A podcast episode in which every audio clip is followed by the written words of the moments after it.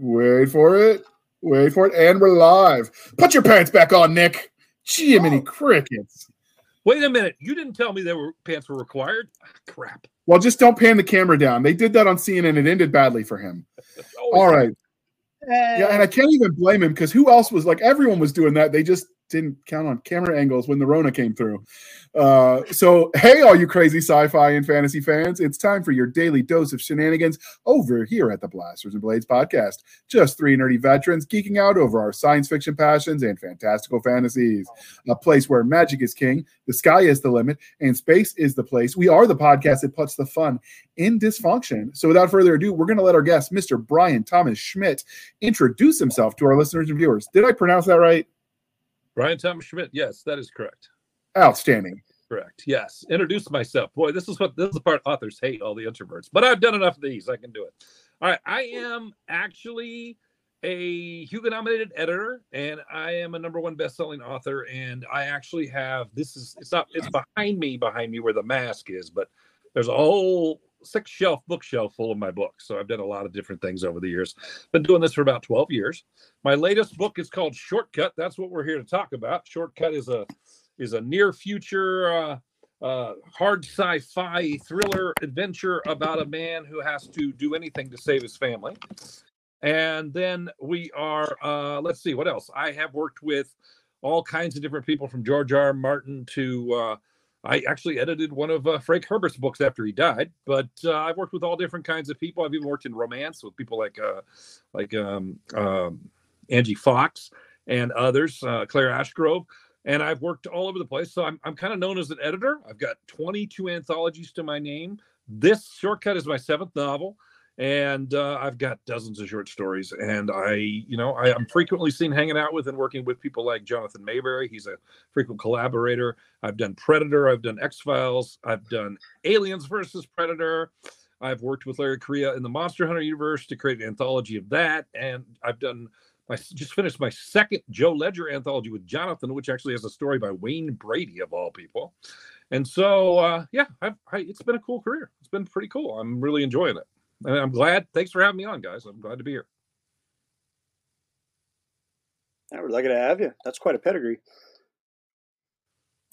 Well, I wow, I, uh, I, I tell all of our guests to remember when they mute themselves to unmute it, and then what's the first thing I do? I forget to unmute myself. Yep, that's how I'm um, so so what came first for you? Did you start off with the writing side or with the editing side?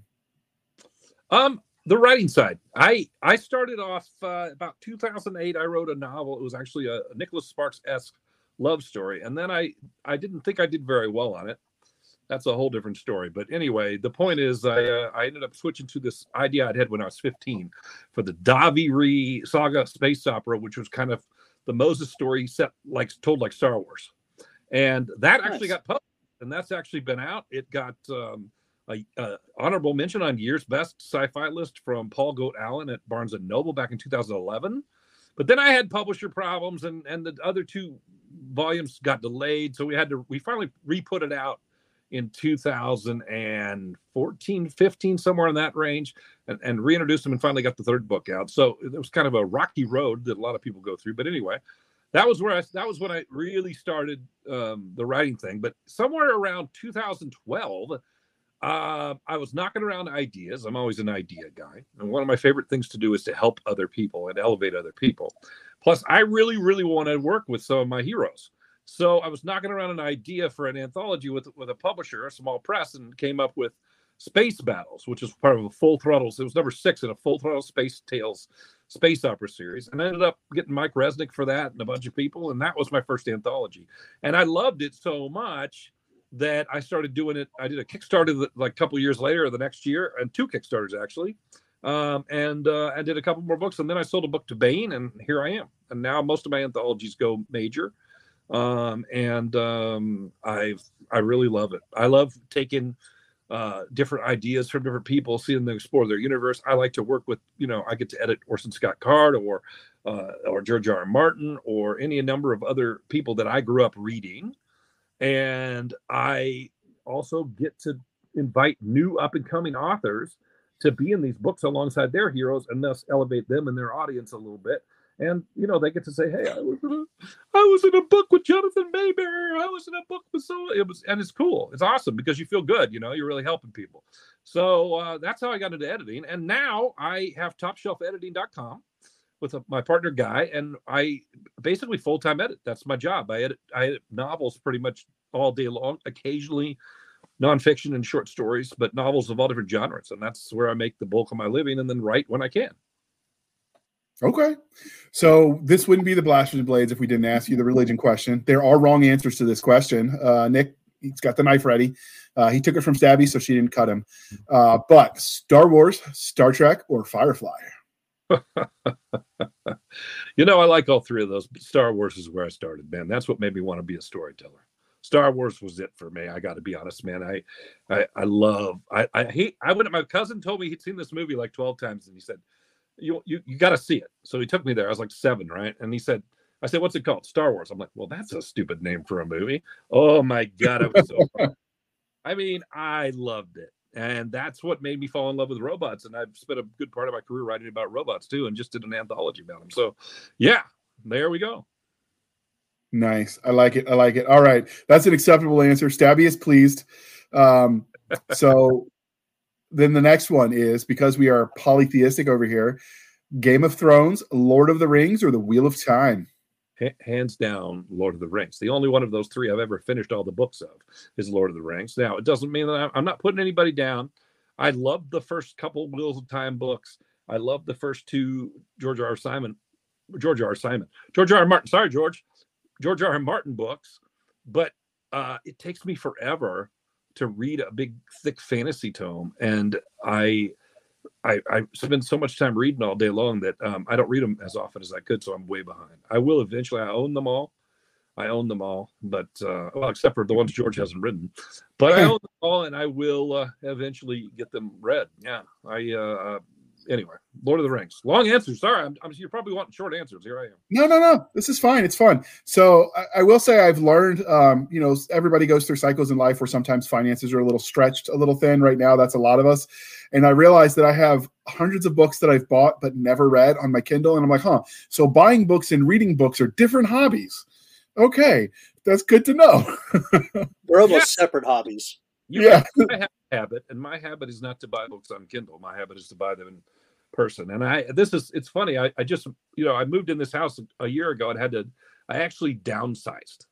I actually Ooh. got rid of probably uh, a third of my library. So and there's still some in boxes that are not even unpacked yet because I I don't have enough shelves. So yeah, I have thousands and it's officially a library because I have over a thousand books. They say that's what constitutes a library. So I have my own library. So yeah. And my friend showed me her library, her and her husband built, and she's like, "Hey, we qualify as a library because we've got 1,100 books." I'm like, "Wow, I didn't realize there was a number that made you cross into library territory." Yeah, yeah, yeah. They, That's they, news to me. I didn't that either. It's a thousand books. I, I just heard, learned that. But you know, it's funny because every time I go to Barnes and Noble, they're always like, "You should work here. You're really good at selling books." I'm like, "No, I don't need to work here, man. I would get money. I'd spend it all right here. I don't think so. I'd owe them money at the end of my shift. Yeah, exactly. Um, so the yeah the re- books. Yeah, I always liked hardback, but then with the head injury that I suffered overseas, like being able to magnify the print on a Kindle is a lifesaver because even the uh, the large print books sometimes aren't enough. Um, so you just go to the other. I got you. Well, I'm a big hardcover fan, but I it doesn't mean I don't read on Kindle. I do, but my main thing is since I edit all day long and I'm staring at a screen. Yeah. The last thing I want to do when I relax is stare at the screen. So I'll just literally curl up and just open that book and read. And it's it's I, I can go sit out on the porch. I can go wherever. I'm not. I, I don't have a cord that has to keep me attached to something. You know, I don't have to worry about oh if my battery goes down and I I, I have a great idea for writing later. Oh my god, I've killed my. You know, I got to recharge for it. You know, all that stuff. So that's yeah. Yeah. So the, the next part of the introduction, dear listeners, how we first uh, discovered these these guests, and so I actually met um, Bryan on a train to Pompeii the day before Vesuvius started acting all weird. Uh, we beat feet out of there. Sadly, our tour guides weren't so lucky, um, but you know they've been rocking it ever since. So is that how you remember it, Bryan? About like that? Yeah, you know what? The, the, truthfully, we honored them later with a barbecue, and they were tasty. Oh my god, they were so tasty. it was good. Barbecue human jokes. I think he could come back, Nick. He's our people. It was, oh, absolutely. It was, it was I, guys, it was it was it was an honor for their tribe. That was actually showing them the respect, and we were frankly out of supplies because of the volcano. So I mean, we had to do what we had to do. We had to do what we had to do. All right, so uh, last question because it's the new newly part of our religious triad of religion questions. Uh, we are not knuckle dragging troglodytes, despite what people say. So, coffee or tea, and how do you take it? Well, give me my tea, and you you'll take it from my cold dead hands. Thank you very much. So you drink your tea iced then? I do. I do. I keep this bottle keeps it cold all day long. I love it. So do you drink it with uh, sweetened or just plain? Oh, don't put that nasty stuff in here. This is tea. It's meant to be drank. This is the way it's made, like the way God gave it to us. My God. Sorry, clearly not from the South. We drink our tea sweet enough to hold the spoon up. Oh my God, I know, man. And I every time I go down there, I forget about it, and I get, get sweet tea, and it just it's, oh, I love. It's funny because I love Kool Aid and I love soda and I love all these sweet drinks, but I don't want my tea that way, man. When I'm in the mood for tea, that's not what I'm looking for. So I was traveling and I when when I was in Charleston and they called it in Charleston, South Carolina, they called sweet tea table wine because it was such like it was everywhere. Uh, and I, I, do like, like it. Table wine down there. It's true. Yeah, yeah, yeah. Yeah, there's a lot of neat, neat little hole in the wall type restaurants. So it was definitely an experience. And if you um, ask for non-sweetened tea, sometimes they look at little like, "What's wrong with you?" yeah. Here's a fun fact for all our Southerners out there: uh, if you're ever traveling and you're not in the South and you want some sweet tea, go to a Hooters because Hooters was open in Atlanta, Georgia. Not for the reason you think, people. They were open in Atlanta, Georgia, and they have to have the same menu everywhere. So there's a sweet tea, even if no one drinks it at every every shift they make a new pitcher. It might be the only pitcher they make, but you can always get sweet tea at a Hooters. I le- learned that when I was in grad school. In, and that's uh, the reason us would ever go to a Hooters. We have no other reason to go there. I, Absolutely, and the, the wings. Not for the wings. That's no, right. they're not that great actually, but their chicken sandwiches were all right. Um, but yeah, so uh, sweet tea. That's I have to limit myself though because diabetes runs in the family, and my family doesn't run much. So I was like, eh, I guess. He's got a head injury. He's got diabetes. It's like we could do a disease of the week telethon for the poor guy. well, I don't Between have diabetes. him and me. I, I, save all the disease stuff for Stabby. Yeah, because I, I, gave up the sweet tea and started being all healthy and stuff. It's not as fun though. The, the healthy stuff just doesn't taste quite as good. I, tea is actually my solution for my soda addiction because okay. I'm literally drinking six or seven cans of soda a day, and I rotted my teeth, and I actually got implants, and um, I, I, still need to lose weight, and I'm working on that. But I, I, I, the doctor's like, you know, you can't do that anymore, and you got to stop. And you know, it saved me a, a pardon, I almost cursed there. It saved me a ton of money, ton of money buying tea, guys. You can get in bulk on Amazon, cheap, get good tea. I buy, I buy British, uh, British breakfast tea, and I love it. It's okay. great stuff. Yeah. I actually, um, so they overdosed us on cortisone to keep us in the field when we were in Iraq. When Nick and I were there in 05, they gave you a lot of those cortisone shots in your knees if they if you got blown up a lot because it keeps the swelling down. They don't tell you that it's probably more than you're supposed to get in a lifetime. They would give us in a month uh, you know, because we were at war and you know there were a lot of other things that could kill you faster. Is that um, talking so fast because you're still up high on the cortisone? That maybe must- I. They used to call me the mouth from the south or motor mouth when I was a kid. I know you're shocked to hear that. Let's have a competition. We can have a competition. See, oh is- come on, man. Oh, oh, I'm ADHD, so I get my natural high anyway. Let's go. Poor Nick. He's like, "Where's the mute button? Where's the mute button?" So they actually they actually recommend um, for those of us that were overexposed uh, natural medicine wherever possible. Uh, as my doctor told me, there were medicines before pharmaceuticals came around and put everything in a pill. Uh, and so I'll actually drink pe- uh, peppermint tea with honey, local honey, when I've got like a cold and stuff. I'll cut right through that stuff. Well, first of all, it's unfortunate that happened to you, although thank you for your service and your sacrifice. But yeah, I, I mean, I never knew that. That's an interesting problem I didn't know about that they had with uh, soldiers um, yeah, they'd rather push narcotics than uh, offer any other. It, it's easier to just give you a handful of pills and say, "Here, take this. Let's make you feel better." And it don't. We used to take was it 800 milligrams of ibuprofen uh, by the handful, and they called it Ranger candy because it was easier to say what didn't hurt after some patrols than it was to say what did. I mean, who uh, are you to say? I was going to say, who are you to say no when you're hurting, man? It's like, okay, I made the yeah. All right, man. Yeah, and uh, and we got. I'd, I'd wash it down with a Red Bull. You could be like who's dead set against any kind of mind altering substances, and probably if they handed me a, if I got went through that and they handed me a, a joint, I might smoke it. I mean, I you know, I yeah, it's it's one of those things. But yeah, so um, we normally do this a little bit more free fall, but you, free form interview style. But you, have got such a diverse background, and you, you, pointed out in the pre-show the predator mask and talked about some of the cool properties that you've worked with. So, can you tell the listeners and viewers it's uh behind you on your other side? There you go. Yeah, yeah, yeah, yeah. Uh, it's actually a, a, half predator mask. It's kind of broken, but anyway, what do you want to know about my properties? so, so what all have you worked with besides obviously your own stuff? Well, I, you know, um, when I established myself as a as an editor, I uh, I wanted to do some tie-in stuff, and I couldn't break into Star Wars, which of course was the place everybody wants to be. They pay so oh, well. They're all number one bestsellers and all this stuff, but uh, or they used to be. I don't think it's quite that quite that way anymore. But um, but I uh, anyway, I I I was working with Titan on two big, thick doorstopper, you know, what we call Chihuahua killer anthologies called Infinite Stars, which were military sci-fi and space opera.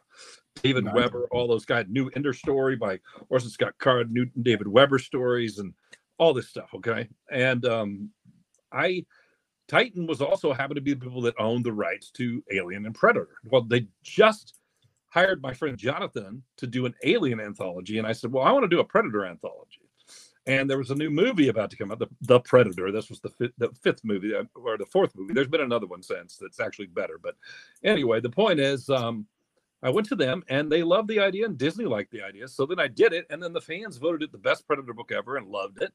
So I've been after them ever since to let me do another one. And last year they finally let me do Aliens versus Predator with Jonathan because I was the Predator half, he's the alien half. And then they also right at the same time greenlit the second Eyes of the Demon, which is the second uh, Predator anthology that I did. And so it was great. I got to write in it and I got to write the story. I'd actually written the story um, for, they had a Predator app when I did the first one. And I was talking to some people at Fox and they were talking about having me do a story. Well, then the movie bombed and everything died. Well, I'd already written the story because I got so excited about it. It's and that's the story that's in, in Eyes of the Demon. It's called Aftermath, and it's the story of what happened to Dutch Schaefer, Arnold Schwarzenegger's character, after the first movie and it connects him to everything to the second movie because he runs into you know Keyes and the and the, all the IMLF guys and and uh, gets interviewed by them. And he you know ends up uh, breaking out of a military kind of a psych ward kind of a military mental hospital and um, and chasing through the mountains of this predator in, in Chattanooga. And uh, and they're trying to chase him because they want to talk to him. And anyway, that's the story I wrote. So it was really cool because I got to bridge the gap and fill in a lot of space between the movies because there wasn't a lot of good world building going on at, at Fox with all of that back in the day. They were just kind of winging it. And so filling in some of those gaps has been kind of fun for me. And I, I, I've, so I've written three Predator stories between the Alien versus Predator. I wrote one for the Predator point of view. The first book, um, Pre, uh, Predator If It Bleeds, I did a a follow up story to Predator 2 with Harrigan. Predator 2 happens to actually be my favorite of the movies for various reasons. And then I got to do a Dutch Schaefer story, the first Dutch Schaefer official story that they've done in a long time. There's only been a couple they've ever allowed. So that was really cool. So um, that is cool. Then then Jonathan Maberry. before that, Jonathan Maberry had been invited to do X Files. I was the guy who back in the when the X Files was on the air was like, oh, I don't want to hear that crazy conspiracy crap. Give me a break. But I so I didn't watch the X Files, right? I, I did on occasion, but it just wasn't my thing. Okay. Because all my friends that watched it were like fanatics and all they wanted to do was talk about conspiracy theories. And it kind of, I was just like, I'm, I'm in, I'm doing my master's degree. I don't, I have enough brain power for this. Plus, you know, come on, it's silly. Some of them are silly. Right. And then a lot of things changed in our government and different things happened. And all of a sudden, it seemed like conspiracy theories weren't such crap anymore. And I, uh, I became a fan yeah. of the X Files, but uh, Jonathan invited me to write it. I barely knew it, so I just literally sat down and watched all the shows and and uh, did all the stuff. And I wrote an episode, and it ended up being declared canon by uh, by the uh, the master himself, uh, Chris Carter, and uh, it uh, it's in the X, third X Files secret agendas that Jonathan did. And then also uh, somewhere around the same time, I had pitched Larry Correia the idea for doing a Monster Hunter Files anthology because I really like Monster Hunter Files. It's really a lot of fun, and um, he, he, he we took it to Toni Weisskopf at Baen, and she wanted to do it. She'd been trying to get him to do it for a long time, but Larry had never edited an anthology, so he needed somebody to kind of work with him to do that. So we launched that, and right at the same time, I pitched the same idea for Joe Ledger to Jonathan, and Jonathan said, "Let's do it." So we did it together, and so that's what kind of got me into the tie-ins thing. And somewhere along the way, I actually wrote, uh, got hired to edit a bunch of stories based on Decipher's Wars. I don't know if y'all have ever uh, played the card game Decipher's Wars, which is kind of defunct now, but I, I bought a whole set on um, on eBay. But uh, can you show it to the camera again? I'm going to put it so it's just you, so you can put it on the screen. Okay, that's a nice cover. Yeah, it's I War like Song. It's actually called Battle of Phobos. Here, I'm not putting it in the right spot. Battle of Phobos Cadetes. And uh, mine is the first novella in this. Uh, there's three novellas in, and a couple short stories. There's three books. This is the third book. Anyway, I did that recently, and it just came out August 29th. And um, it took years to come out, which is this is my year for stuff that has taken years to come out to come out. But those are my tie-ins so far. Now I've been pitching other things.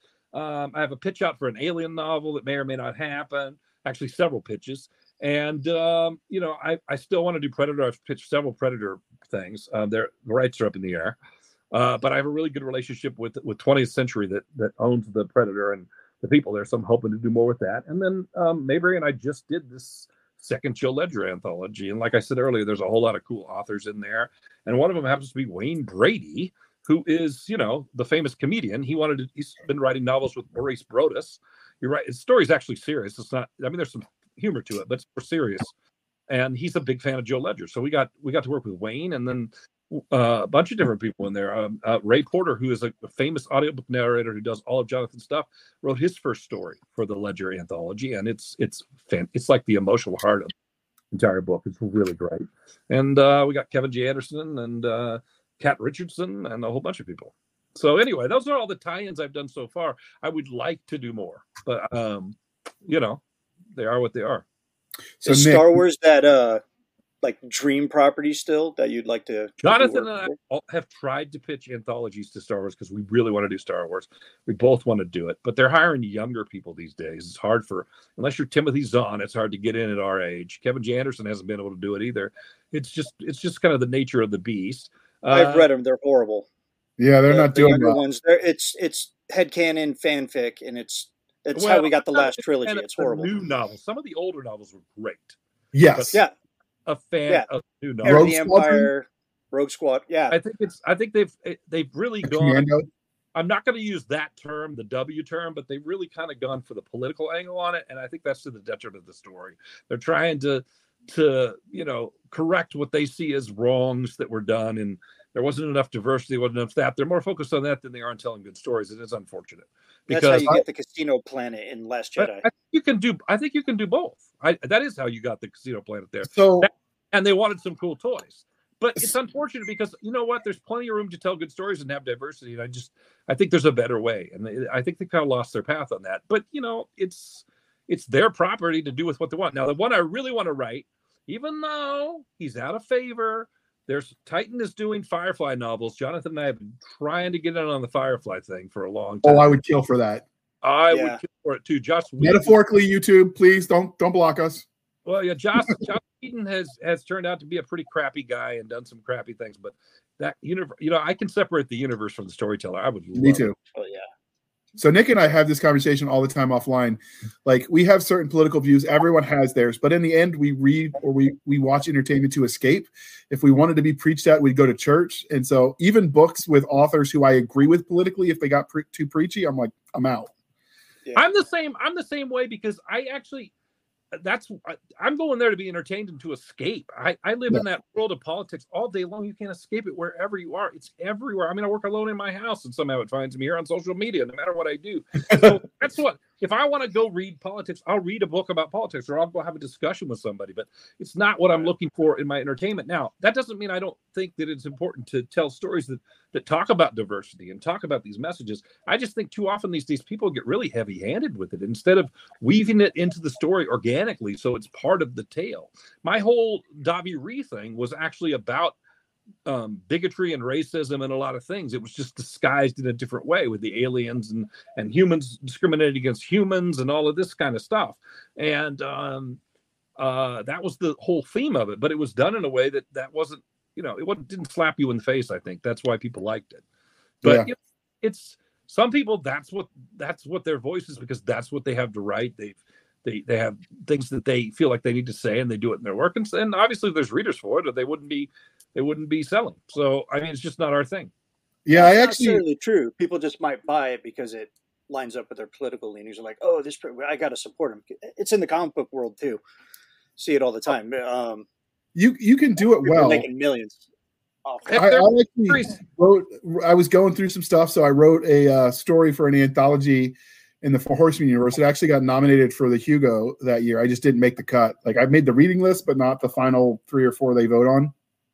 I got uh, I got I missed the list by six votes one year, and then the next year I got nominated, and that was the year that then Sad Puppies threw me on their slate, and so did the Rabid Puppies, and then you know we just basically got a, a no no vote in the category, and it, it, it sucked. I honestly I didn't expect to win that year because I the only work I'd done was a co-edit with somebody else, and so I was like, if you can't give it to me and not give it to her because that wouldn't be fair. How are you going to know who did what? So I was cool right. with not winning. And I was also up against Mike Resnick, who absolutely deserved to win, but yeah. it just became this really political thing. And you know, I knew because people told me they nominated me that I had an, at least as many votes as I had been missing the previous year, plus some, and I would have made it on the ballot without all the puppy stuff. And I stayed on because Resnick said, "Look, you know, the rest of your life, you're going to be able to tell people you had a Hugo nomination, which is it's huge. So, just yeah. part of the drama, try to stay out of it. But it was just a, it was, it was unfortunately not a good experience. But you know, it's, it's, it is what it is. But I was just going to say, one of the novels that won the Hugo in the last, after shortly after that, actually, not that year, is one of those novels that I think got a little too preachy. And I, I, I, I you know, I know the writer gets mad. I'm not going to mention the name because she really hates me because I've, I've said this, but I've had a lot of people tell me it's a little gimmicky. That's what bothered me about it. Is it just felt really gimmicky. Um, it was well written, and her idea was really unique and interesting, but um, it just felt gimmicky to me. And I think sometimes that's what happens with it. I think if you get too focused on the the I'm making this statement and you lose track of the story, it, it can become uh, more of a device than a storytelling thing. So yeah. that's what I try to avoid. Anyway, anyway. Yeah, no, I, I, totally get it. The the one that I wrote that got nominated was actually pretty anti-war. I told it from the widow's perspective, um, inspired by you know a, a song, and I just people liked it because it had those feelings in it. They don't mind the message if it fits the universe and it fits the story and it it's done well. Well, and, and even, I, it's not about you know the thing is I always I was under the impression and it's not a true impression. That the nebulas and the hugos were about the best in the business no matter where it came from. That's not the case. There is a there is an old boys old girls club old whoever's club whatever you want to call it. I don't know. I, I can't say one way or the other but they, the same people do get nominated again and again and their friends vote for them and all that's gone on. So what the puppies did was kind of reverse that and they didn't like that. But it's it hasn't changed any they made all this big deal about changing the rules, but I don't think it's changed any.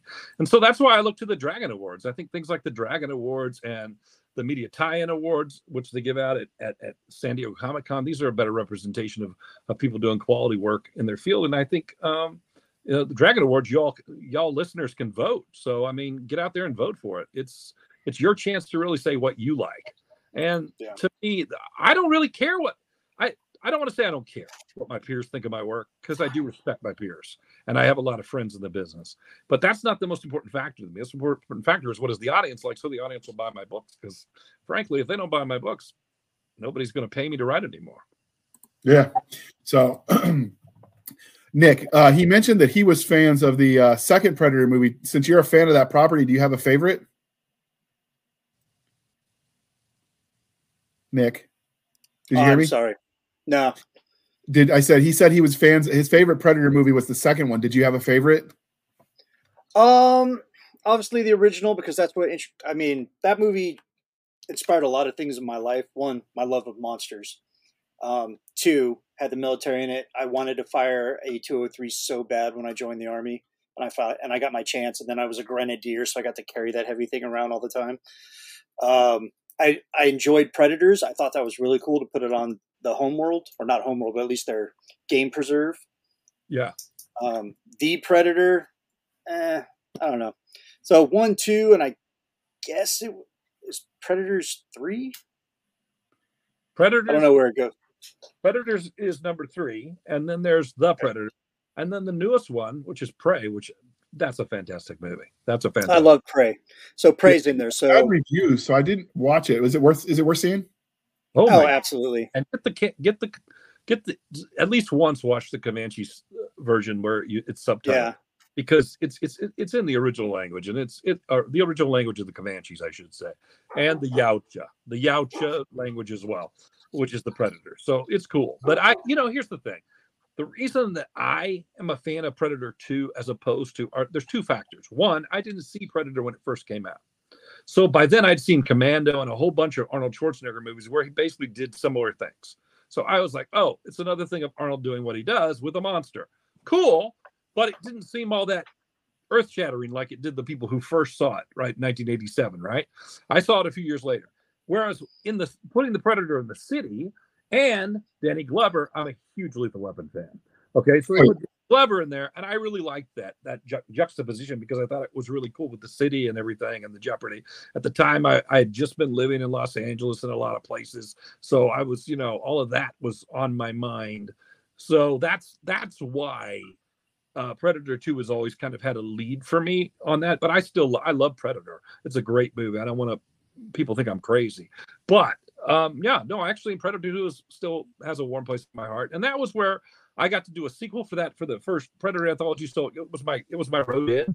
So that's also got a special place in my heart. Plus, I worked with Danny Glover. I actually worked with Danny on a show called Civil War Journal years ago, and sat and ate lunch with Danny. And he's such a nice guy. And I so you that know, great guy. Lots of reasons why I uh, I have weird opinions.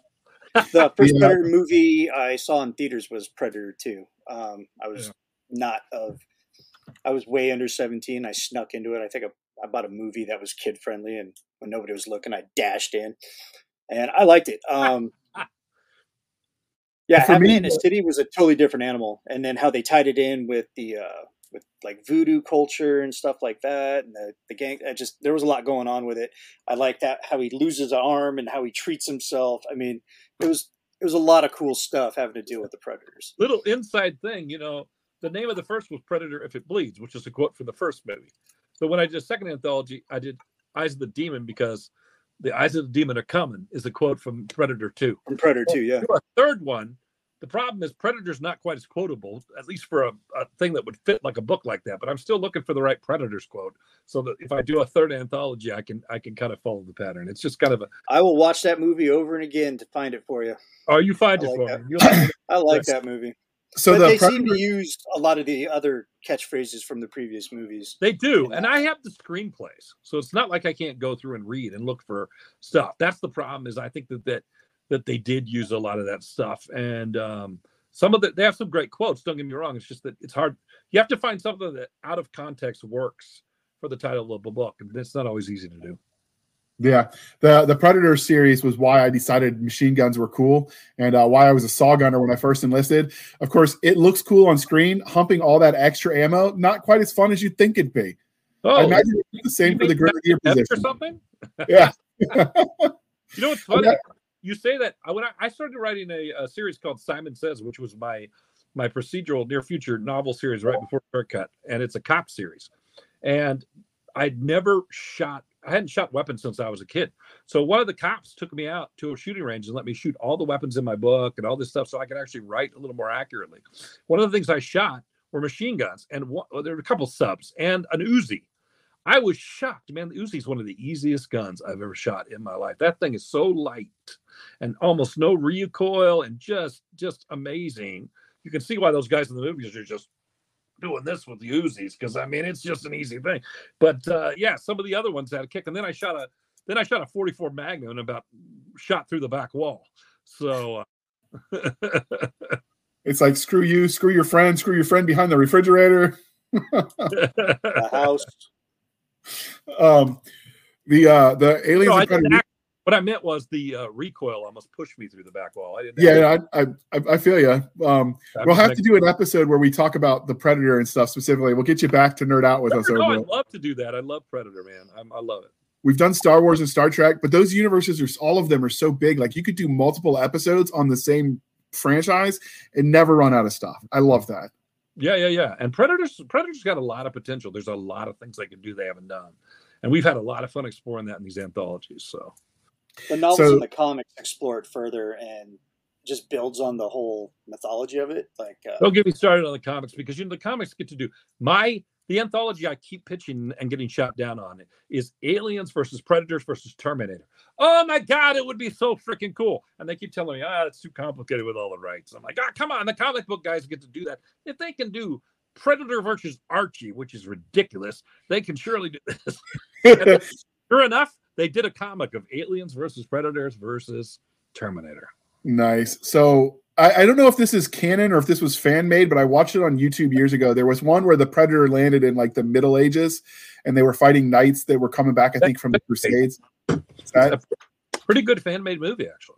Yeah, it's fan made. Okay, it was amazing. I thought it was There's canon. With the Predator fighting the Nazis on there too. That's that's actually decently made. But yeah, it was a pretty well made film. That little one. It was only like a half hour or less. Yeah. Yeah. Really so if you, a dear listener, can find those and give us links, we'll watch it again because they were that good. But I, I couldn't find them for the show notes. So I'll, I'll, find them for you. I'll find them for you. I, I have a lot of them marked. On, uh, I'm I'm the Predator guy, man. When I when I started doing Predator, I took the, the responsibility so seriously that I literally read every single comic, every single graphic novel, read every single novel that had ever been done, all of the screenplays.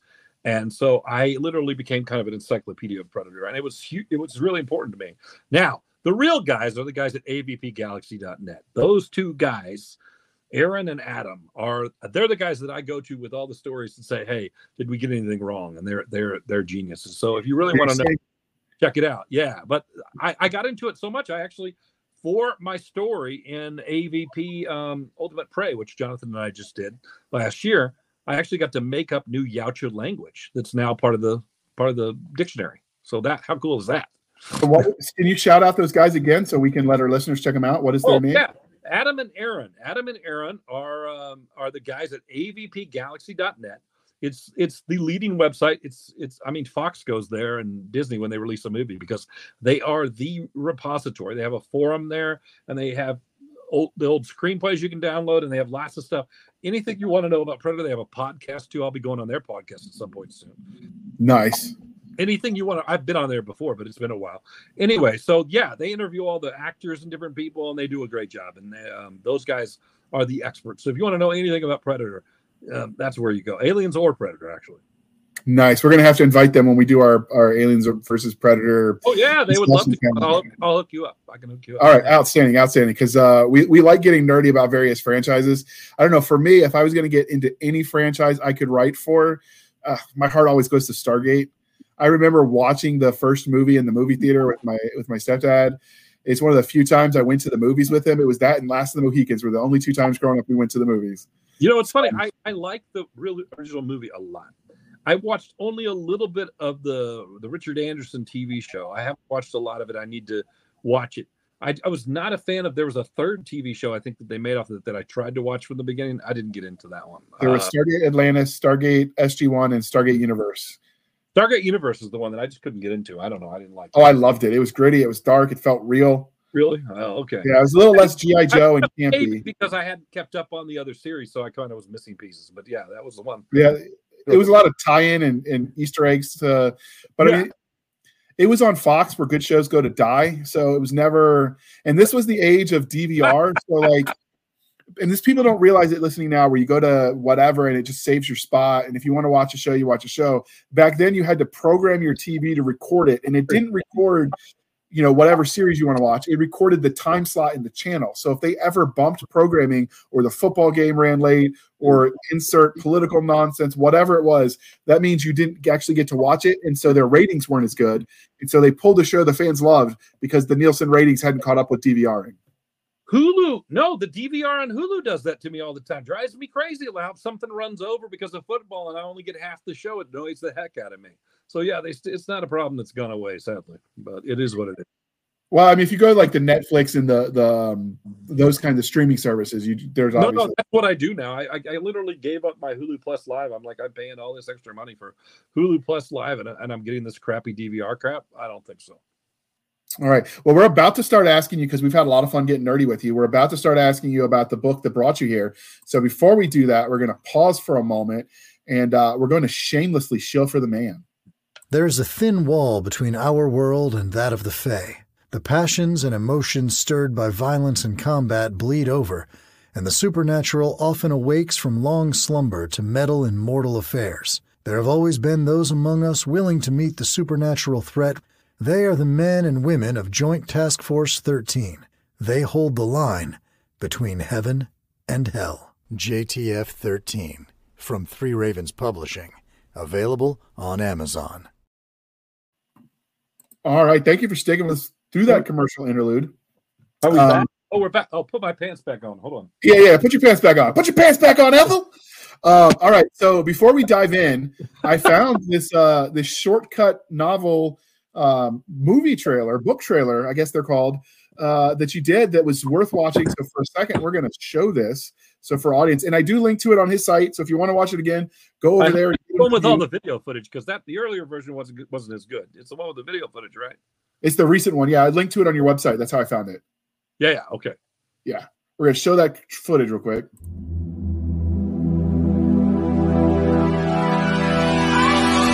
An epic love story taken across space and time. Can he find her? He'll do anything to get her back. Even cross the stars. Shortcut. An adventure you'll never forget.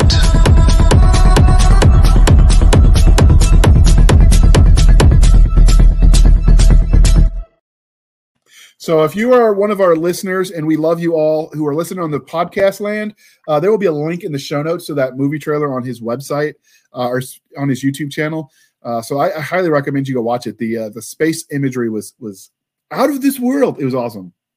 To it was all free images too. They have all this free video at pexels.com. I gotta say, uh, go check it out, man. I mean, if you need to do a trailer, there's all these free uh, videos. I was just downloading a bunch more today because we have a new. We're gonna do another trailer, and then I I just got the audiobook sample from uh, Stefan Rudnicki, who's doing the audiobook, and we're gonna do an audiobook trailer thing too. So, yeah. So I mean, it's really cool. And then one of my hands actually did that. I, I did it with a bunch of still images, and it didn't look perfect, but it, it got the story across. And I did the narration, and um, my fan, one of my fans, saw it and said, "Hey, let me let me show you where these free images are," and he he just edited it together with that. So now I'm gonna take my hand at these free videos. But yeah, it's it's it's I'm really proud of that. Um, and to say this that I don't usually do voiceover work, but the Stefan Rudnicki was so impressed he asked me to read the dedication on my novel for the audiobook. So I guess I'm okay. Nice. Nice. Nick likes to do voices sometimes too, so maybe we could get him to narrate something. Wow. Oh boy. Oh, not that kind of voices. Oh, I'm sorry. Okay. uh, a little bit of that, little, mostly that kind of stuff, entertaining type just, stuff. Just wonderful, wonderful to see you doing. Oh, you you want to say what you typed in the side comment for the for the listeners because it's kind of funny. He must love that girl to do math as soon as I saw that, I'm like, yeah, I don't think I would go that far. I can't even see the side comments. You guys are talking about me behind my back. I love it. All right. I'd rather fight a dragon to find you, honey, than do math. No, uh, you know what? Here's the thing. Here's the thing about math. Here's the thing you don't know about math, and I didn't either because I was a I'm a music guy, man, and I love music, but I never thought of it as math. But I'll tell you what, here's what math can do for you. This is a speech from Jason. If you don't mind me reading it, Jason's my main character. He's a mathematician, and sure. he's come up with a formula to make space travel possible in leaps and bounds, which I'll explain in a minute. Basically, you can get across the solar system in days or hours instead of weeks or years.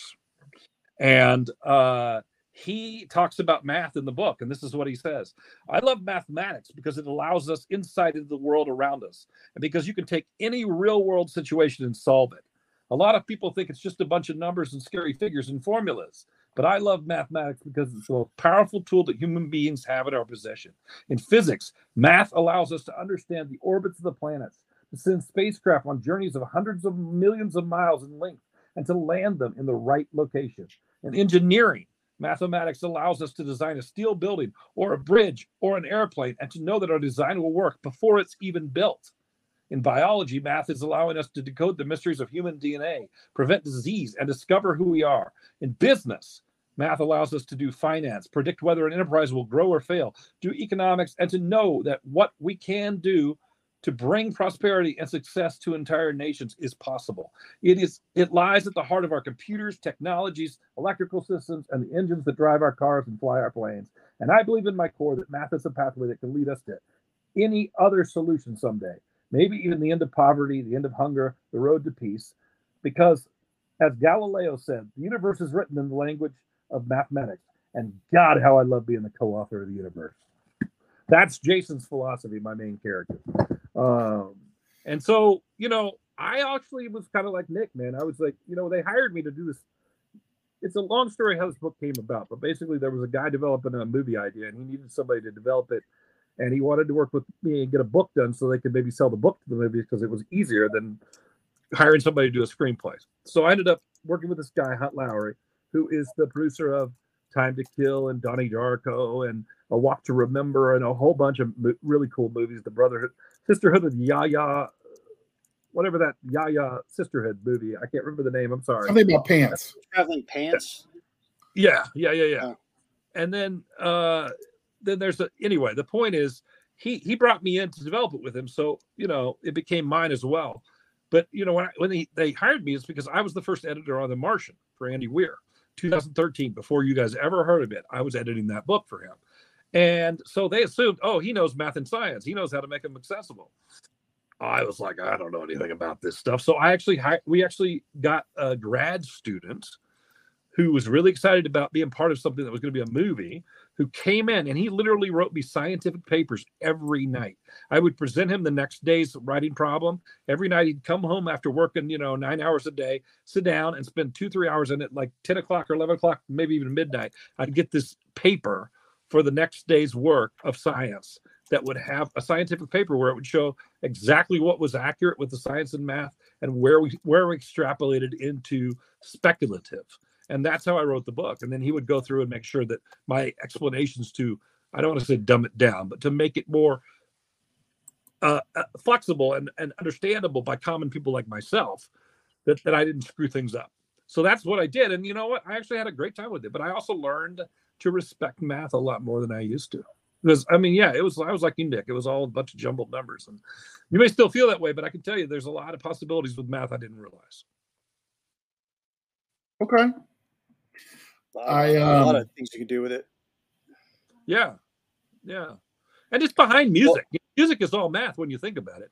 Music really is a lot math. of a lot of things that we think are like arts are really just they're scientists or mathematics. Um, so when I went through, yeah, when I went through sniper school, you know, they they asked us, hey, what makes the the sniper the you know the most precision shooter? And everyone's like, oh, it's because we've trained longer. It's because we've done this. It's because we've done that. Because we're naturally gifted to the best gun, the way of the gun. Yeah, and uh, he, we were all wrong. He goes, no, what makes a sniper better than your average shooter is that we learned how to weaponize math. There you and go. I didn't believe him at first until halfway through the course when I, I had to carry a calculator in my ghillie suit to do some of the formulas for range estimation, wind estimation, spin of the earth kind of crap for some of these long distance shots. So yeah, yeah, with the right math, you know, you're just a you're a monkey pulling a trigger as long as the math's correct. Yeah, yeah, yeah, yeah, yeah. Well, yeah. Yeah, when I went, thank you for your service, monkey. when I went through this, uh, Nick, when I went through the squad designated marksman course, that's what they told us. It's like we're going to teach you to make uh, your rifle a zen moment. And somebody asked what happens when they go to sniper school, and that's what they told them. You learn to weaponize math and yeah. make it a science. Yeah, you know, um, I mean, I, I, so I'm one of the things that's exciting about this book, you know, The Martian made science cool, made science for everybody cool. I'm hoping we do that with math. I mean, I have that shirt, that famous line where he goes, "I'm going to have to science the shit out of this." Yeah, and there's I have that shirt. It's one of my favorites. Yeah. There's a lot of cool science in here too. Don't get me wrong, because all of the math t- feeds into the physics and all the other uh, aeroscience and all of that stuff. Um, but you know, math is is such a key, and that's why on the back of the book, I, I don't think you have that, but there's a actually a formula here on the. Oh, hold on, hold on. I'm going to put you on the solo layout so you can show us. There's the shortcut formula right on the back of the book. Is and, it real or is it just gibberish? it's actually a real formula, but there's there's actually here. Let me let me show you real quick. There's actually real math in here in some of the pages. You can see some of the math, GPS figures, and different things in here. But it's written in such a way that you don't you can skip over the math if you need to, and just you know uh, follow the story. But it's there for somebody who wants to dig in deeper and really dig into that stuff. Yeah, I can imagine your narrator trying to figure that out to make that work. Well, uh, for me, the, the, well, we actually the, we brought back in the science guy for Stefan to do that. Um, I called the science guy, by the way. His name is Jonathan Madagian, but I called him my personal Sheldon throughout the whole writing of it because I was working for like a defense contractor and it was top secret, or I don't even know if it was a defense contractor. That's my guess. He, he couldn't even tell me what he was doing, but I couldn't tell his name in public. Now it's different, but yeah, we brought him back in to help Stefan with his pronunciation, and in the process, we we also found a couple things in the book to fix too. So you know, it was good. Yeah. So uh, my personal Sheldon, and then when we were done with it, one of the he he he'd always wanted to be involved in movies. He'd never been on a studio lot. So uh, the people I was working with, Hunt Lowry, we took him on a tour of the Warner Brothers lot, and he and I hung out there nice. for a day and wandered around, and then then got him tickets to go with me to see one of the last tapings of The Big Bang Theory. So personal Sheldon got to see Sheldon. Nice. nice. That's a happy ending yeah, it was cool. It was cool. So the story, I mean, like, I, I really like this cover. I'm I'm a space nerd. I, I check out like space.com. I read all the articles. Uh, look at all the pretty pictures they take of space. They do like a space uh space picture of the day now that the James Webb telescope is up. So I'm really digging this cover. How much say did you have over picking this cover as opposed to anything else that they could have put on there? Well, one of the nice things about it is because it's published. It, there's lots, lots of reasons why it's out by small press on the on the book, uh, but because it was a small press, it was a friend of mine. I actually uh, the publisher got sick in the middle of doing all this prep, so I actually worked with the cover artist myself. So I had 100 percent say on what was going on the cover. So I got lucky compared to most authors, but I actually find that more and more there are places where you get a lot of input. Blackstone publishing for example gives you a lot of input on the covers. And uh, and uh, there are places that will work with you. So uh, but i got a lot of lot of input on the cover. And what i what i it's because the story is look it's it's not just a science story it's a love story.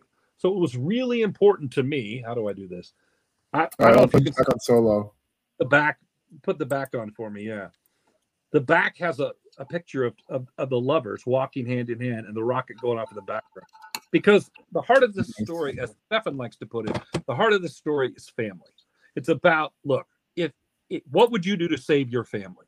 What would you do if the love of your life disappeared and you somehow knew she was alive, but nobody else believed you, and you you you know you wanted to find her no matter what, and then all of a sudden you discover that the dream, in this case the math formula, that, that has been your life's work might be responsible for why she disappeared, what would you do? What would you sacrifice? If the government agents say no, if NASA says no, what would you do to get her back? Jason will do anything to get her back. And he does what he has Even math. Do. Even, well, even, more, even, more math, but since he's a math genius, that's not a, the big hurdle for him that you'd think it was. Yeah, it's it, it's yeah. not a far stretch for him to go that length. Um, yeah, exactly. No, that's really cool, and it says but, being made into a. Train, he does have to train as an astronaut, which is not his wheelhouse at all. So, you know, oh. astronaut. Sorry, Nick, go it's ahead. like putting Sheldon in space. No, but it says it's being yeah. uh, developed as a major motion picture. Tell us more about that.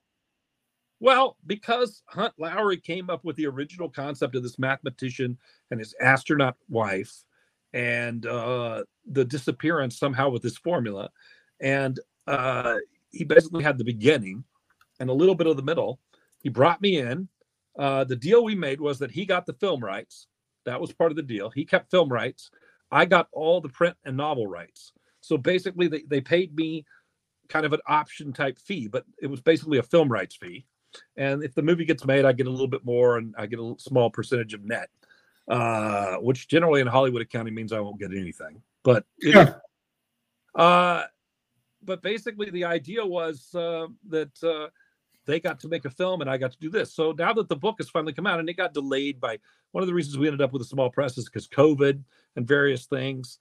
So we're very lucky that that it's going to be published by Skyboat Media and Blackstone because they're going to take it wide. It'll be actually a, a, dual release with with a wide on the audiobook and and you know limited on the print, but hopefully you can get it wherever. It's I mean it's, it's through it's through Ingram, so you can order it at any bookstore anywhere. They just might not have it on the shelf for you, right? Yeah, away. and so, can get Ingram lets you get it into libraries and stuff too. Yeah, well, I'm going to be working on that too. I'm going to be working on that. So libraries. Um, so my question is like you've touched based on the math part, you touched based on the space part. Um, tell us a little bit about the romance side of things. Well, like sure. I want to, I want to know. okay, well, then, okay. so I want to know. tell me. He says as he takes a swig of his tea to you know get the mood right. Of the six sex scenes. No, I'm just kidding. It's a family it's a family friendly book. Generally there's a little bit of language in it that's natural to the stressful situations but it's not like my police procedurals where like the f word flies freely. So for those who've read that and thought that was a little too much um, don't worry shortcut is going to be something that you can probably read to your kids for the most part. It's it's really accessible. A kid is at the heart of it. There there it's a jason is a mathematician he he he met Laura in, in college. Laura is actually be, is a laser expert who helped him develop his formula and then went on, on to be an astronaut. She's a trained pilot as well as a laser scientist. And they were just that perfect couple where she she just she picked up the slack where he was weak and so on and was able to help kind of rein him in when he needed to. And he's he's the typical frustrated genius, not always the best people person, you know, that kind of thing. And whereas she is a great people person, she now has retired and from flying in the space shuttle and now is training astronauts for NASA when all this happens in the story. And they have a daughter, Heather, who's the love of their, their life. And um, so basically, um, they're just the perfect team because they work together and they complement each other. And uh, so when she disappears, of course, he's just like he's lost. The only thing that matters is, I mean, the space form is great, but this is this is the love of his life. So he's got to find her, and he's he's just he's one of those guys. He's just like I know know she's alive. And then he starts getting these weird messages from space and eventually figures out that she's using coded like memories from their life to send him messages like cues from a song or different things. It's pretty cool. And so That's he awesome. live and eventually figures out where she is and he has to go out and get her. Well, you know, there's a lot of complications whether he's going to go out or not and whether he can go out with a government craft or not, because you know, just launching a spaceship, at least you know the way they've always done it, takes years and years of development. It's not like you can just go do it. So that's unless you're Elon Musk. Yeah, well, that's why there's there's a reason that there is a uh, a, a SpaceX on the front of the book. So uh, um, he may he may well use a, uh, a call in a favor from an old colleague. But the point is that they get to space whatever it takes and uh, they go through this whole struggle to figure out how to get there. And uh, I guess I kind of spoiled a little bit, but not not too much. You should still enjoy getting there. But anyway, um, it basically is the, the thing that compels the story. Where where you know Stefan said to me today, he said it's kind of what gives it its pathos. Is the whole heart of it is about the lo- man's love for his family and, and who wouldn't do anything for your family and that's the heart of it. That's the heart of it. And what he learned what he's a guy who's he's such a genius. He's not that good with people but you know he's so he's he's not good at working with people or relying on others the way his wife is except for his wife.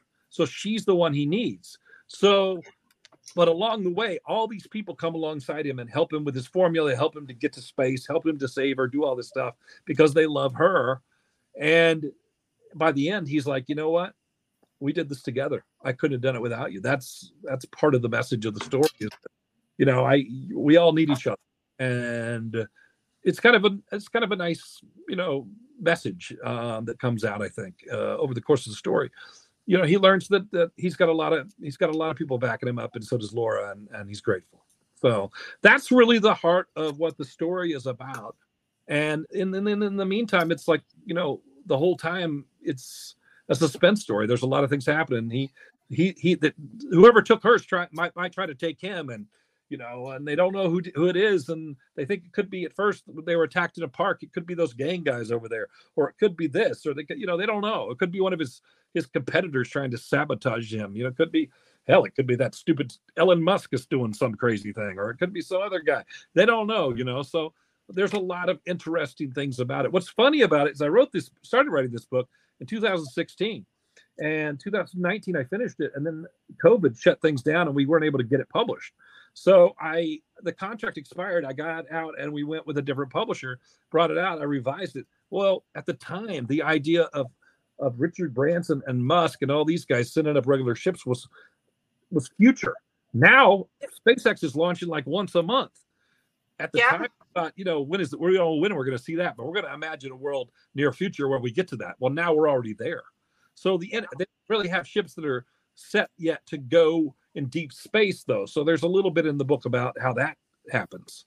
But the point is that um, uh, it's interesting the things that can happen in just a short time. So, yeah. You know. Anyway, the, if, story, um, the story is, is, is as scary as it is for some of you guys to hear about. Hey, hard science, hard math. The fact is, it's basically if you enjoyed The Martian, it's The Martian with less foul language and a little more math and science, but about family, about family and loving your family. So that's Any what space potatoes.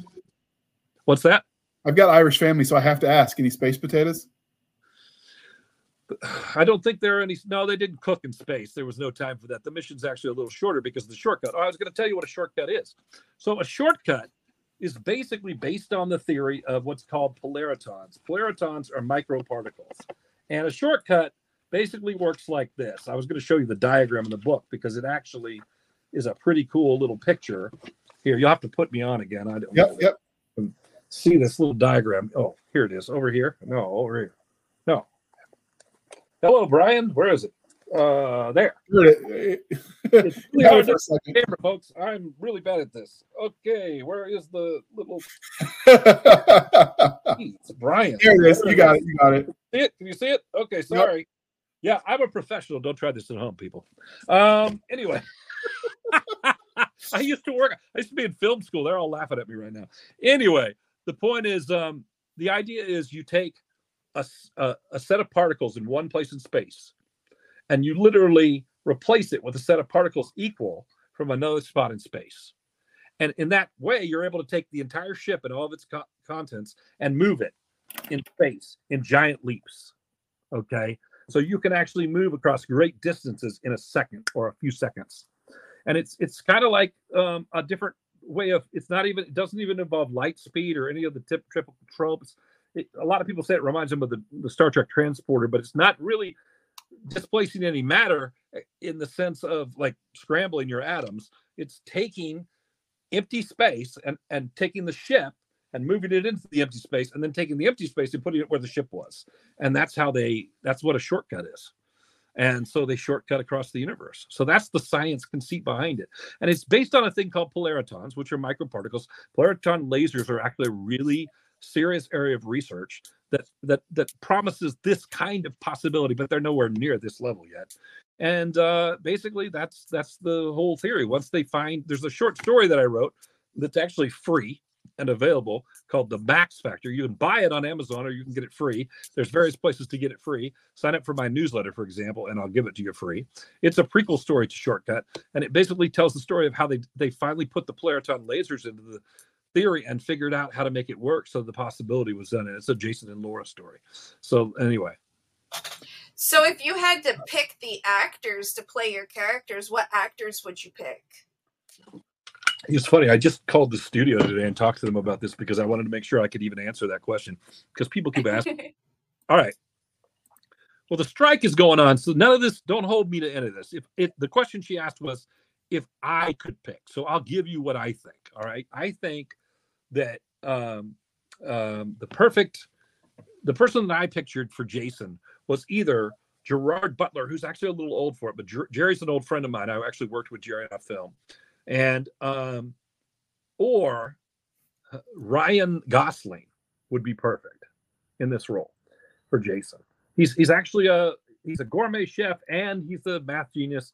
And you know he's he's in good he's in good physical shape. He's a good looking young guy so he's not as geeky as you think but i i think those guys could pull that off one way or the other i think especially gosling he can do the geek thing as well as he can do the other if you know. I love him yeah, did he just do a space movie not too long ago think he did. He did, he did I know Armstrong. that Armstrong. The, he did Armstrong. Yeah. The and man. then Gerard Butler did Geostorm.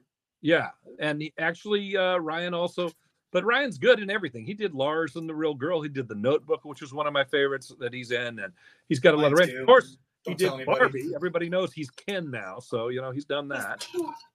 But anyway, um, Ryan Gosling for for Laura, it's a little harder, but I'm always picturing somebody like for me, it's she's someone like Sandra Bullock, although younger than Sandra Bullock probably. And no offense, Sandy, you look great, but uh, but you know she's in her mid thirties, and uh, uh, somebody like that, some normal, or even Renee Zellweger, somebody who's normal, like an everyday girl uh, around the corner, kind of girl you see walking down the street. That's who I would picture.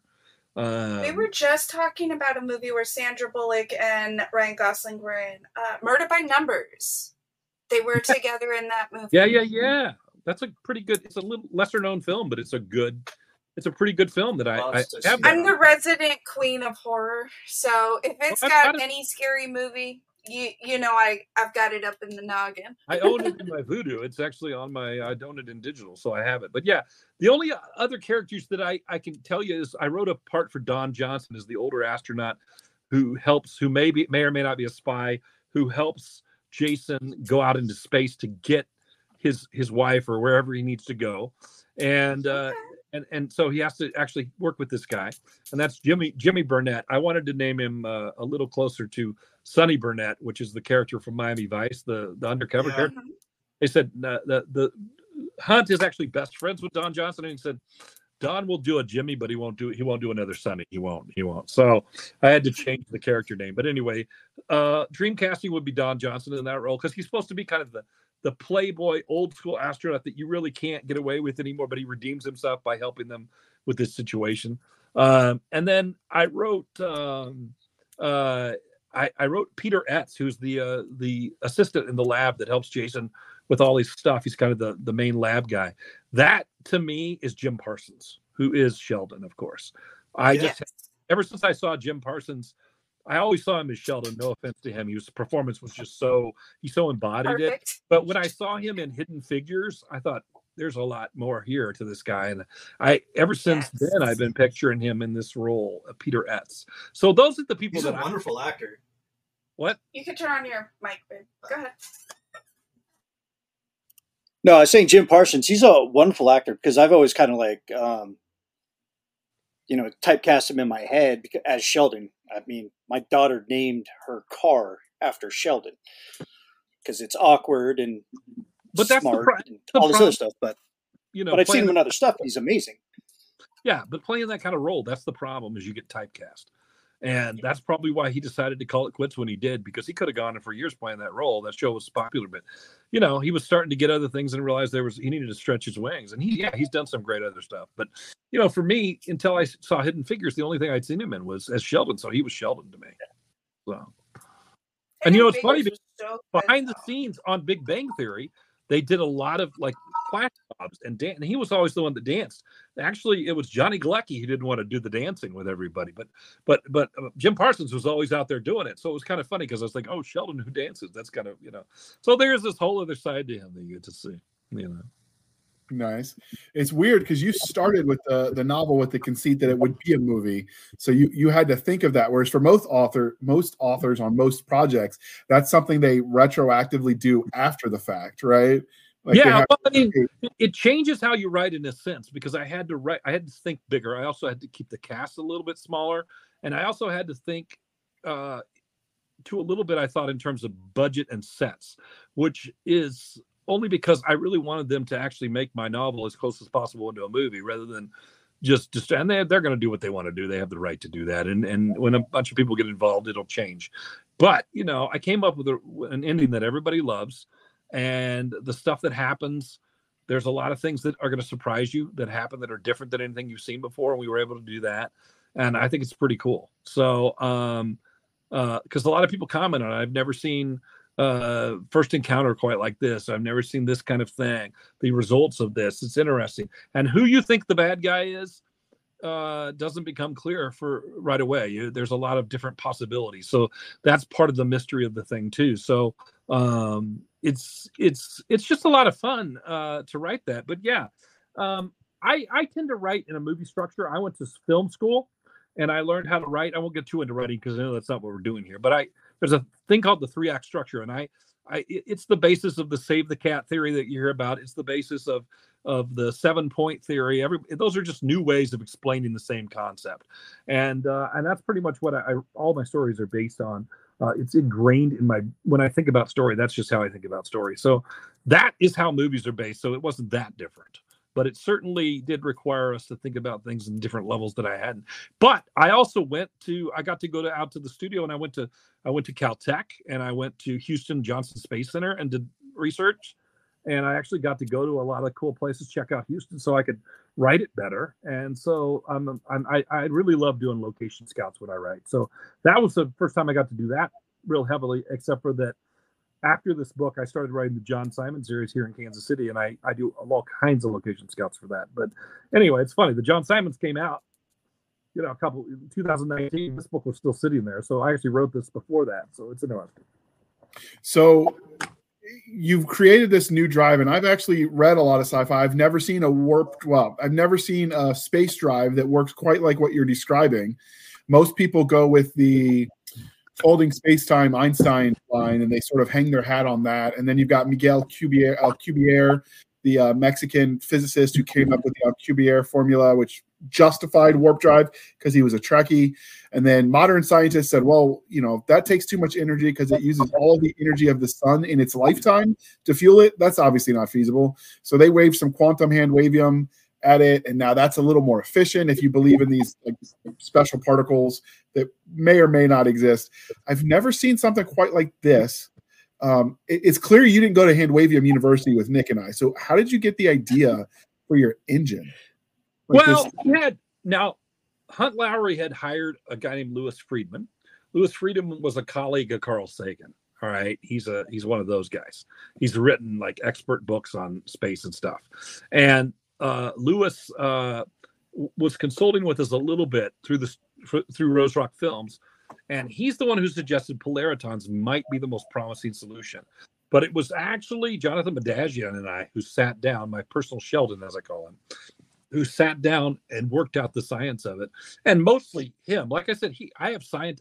I have like 15 or 20 scientific papers he wrote me on this novel. I still have them. Uh, we actually have a contract that allows us to do a science of shortcut book. If the movie gets made, we're going to do a, a book about the actual science behind it because it was so cool. It was the funnest process for me to see real science being applied and then how we get from the real science to making the story work, staying as close to real as possible. It was the funnest thing. And I, I'm hoping to do more of that because it was really, really cool. And it, uh, the science informed the story and the story informed the science at the same time. It was a really cool process.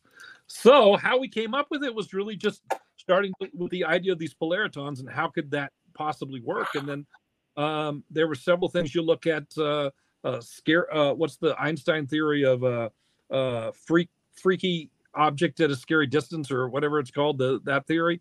Uh, that that that theory was part of the idea behind it. Uh, I, I know I'm screwing up the name of that. I apologize, guys. It's escaping my mind at the moment. But anyway, there's a whole lot of um, things like that that that we just started building on and came up with this idea. And it's a pretty cool concept, really, when you think about it. Um, being able to just pick up a, a ship and its contents and then just put it in another space. But it takes a lot of math and a lot of it's kind of like being a sniper. And you know, you know, Nick, what you were talking about, you've got to do all these calculations in planning before you do a jump. And then there's an AI system on the ship, rapid response system that can make minute adjustments on the fly. If all of a sudden they discover, hey, a star blew up there and we can't go there, we're going to have to skip around it, or there's an object in our way as on our when we're just doing the shortcut and we're gonna you're gonna we're gonna blow up if we land there. We're gonna land in the middle of an object and then implode or whatever, you know. So all of those are part of the factors that involved. So that's where a lot of the math and stuff comes in is they have to calculate a certain, depending on where you want to go, a certain number of jumps, shortcuts that have to be done to get there. And then they have right. to do all the math and all that. So what you described because you don't want to what you described is quantum entanglement, and the quote is spooky action at a distance. Yes, quantum entanglement. That was it. Yes, spooky action at a distance is what I was trying to get at. Thank you very much. Yes. I, you I don't read want a to swap lot. your ship for a sun. Yeah, I've read a lot of uh, white of the white paper, basically where they take the science and they make it idiot proof. I read those versions. Yeah, well, this is kind of what he was doing for me. And yeah, and there was a lot of that, and it was cool. Spooky act. See, you can see I need to be idiot proof because I can't even say spooky action in the distance correctly.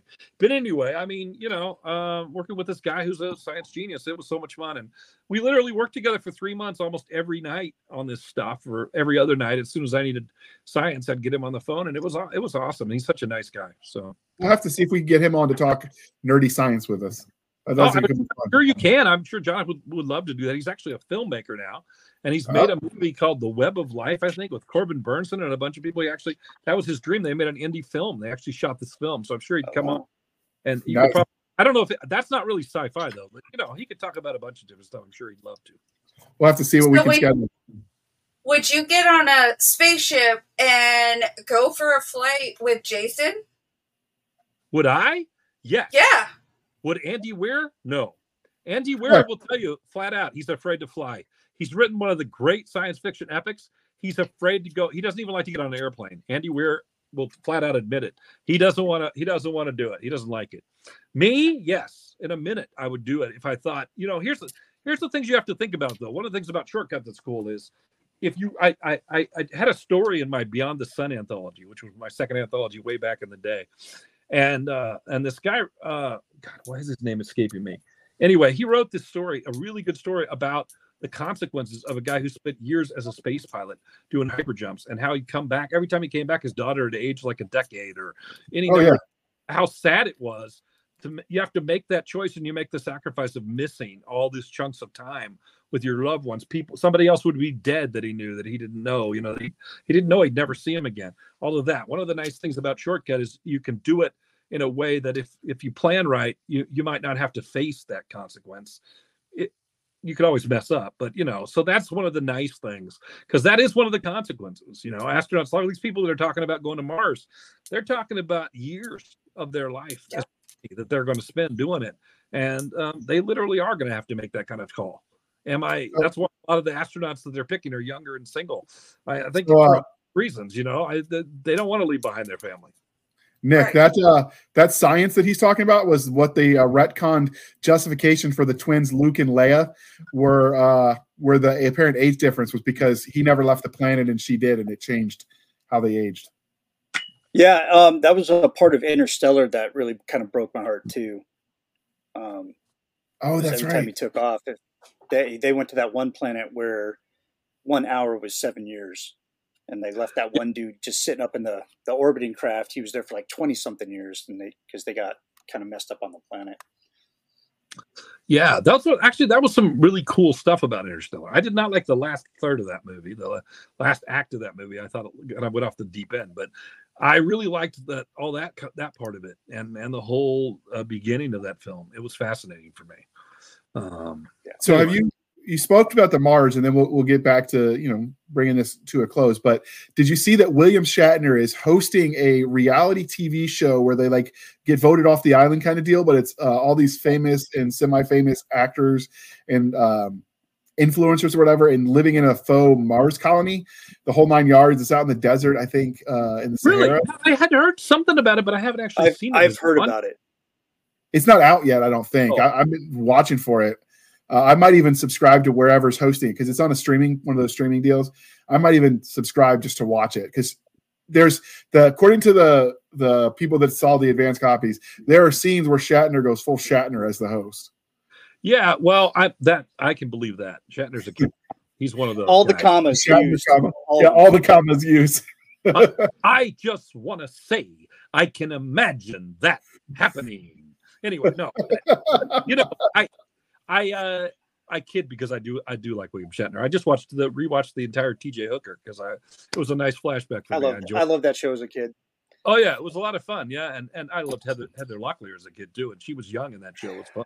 Oh, Anyway, so uh, uh, but, you know, all I, I she's hot though. you know i actually i'm gonna uh, i'm gonna actually put a ps on my you asked me earlier if i would go you know what i have a fiance and two kids now and i spent you know 52 years of my life alone and thinking after a terrible divorce uh, in 2011 I would never have kids and never have a life. And the truth is, I met somebody uh, during COVID, and uh, we're she, they're coming here. We have the visa. We're just waiting for the the visa to get approved, and um, she's the love of my life. I wouldn't give her and these two kids up for anything. They're actually teenagers, but they are I they're my kids as far as I'm concerned. I love these two kids, Ishi and Kenji and and May. So you know, truth is, if they asked me to go and do that and I had to give them up, I would stay. I wouldn't go. Oh, This is actually my dream. I've always wanted to um, have what Jason had, and writing about it really reminded me how much I wanted it. And the the miracle is that somehow in the middle of COVID, we found each other and we were a good match. And and so yeah, I mean, you know, the truth is, I I wouldn't leave them for a minute because there's a lot of things I'd sacrifice because my whole having that the happiness and peace and the lack of stress it gave me has really given me a new center in life and a lot of things that used to matter and stress me out don't anymore. And one of them is you know as long as i'm a success with them i the rest of it doesn't matter. But that's the heart of the family i put in the story. That's the heart of the family that matters to me. It's the heart of the family i grew up with. My my parents have been married for like 56 years you know i that's that's the dream that i've always had so if you like that kind of thing that's who jason and laura are that's the heart of this story too shortcut so so you mentioned in the, go ahead I was saying I absolutely love that. Me and Nick actually found each other during the pandemic as well, and I could not imagine my life without him. So, uh, last question that I have for you though is, what is next? What is next in this universe? Like, are we going to continue it on, or is this one and done?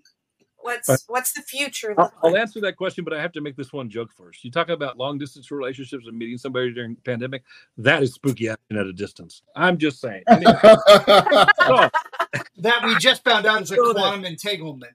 I'm sorry, I had to say that. That's right. And then and then the, uh, the no the entanglement part's the fun part, but we won't go there. Family show. Anyway, I knew we liked him.